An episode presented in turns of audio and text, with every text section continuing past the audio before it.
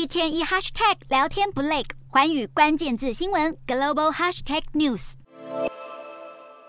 美国与南韩在三十一号再度启动联合空演，接下来五天，两国空军将出动大约两百四十架军机，动员上千人力，参与这场名叫“警戒风暴”的演习。这次南韩派出了 F 三五 A、F 十五 K、KF 十六等战斗机，而美方的 F 三五 B 战机也会是第一次降落驻韩美军基地。另外还有 EA 十八电战机跟 U 二侦察机等多种军机亮相。这次军演的另一个亮点是，澳洲的空军也派出了 KC 三十 A 空中加油机，第一次参加美韩的联合演习。美方盟友持续用联合军演向平壤当局示威，不过企图制衡北韩的同时，美国也没忘记中国的威胁。消息传出，华府计划在澳洲北部的丁达尔空军基地部署多达六架的 B 五二战略轰炸机。这种轰炸机是美国空军的重要骨干，能够携带核子武器，也具备常规武器的远程打击能力。华府智库学者分析，这个部署动作是当前台海紧张局势下美方针对北京当局的警告。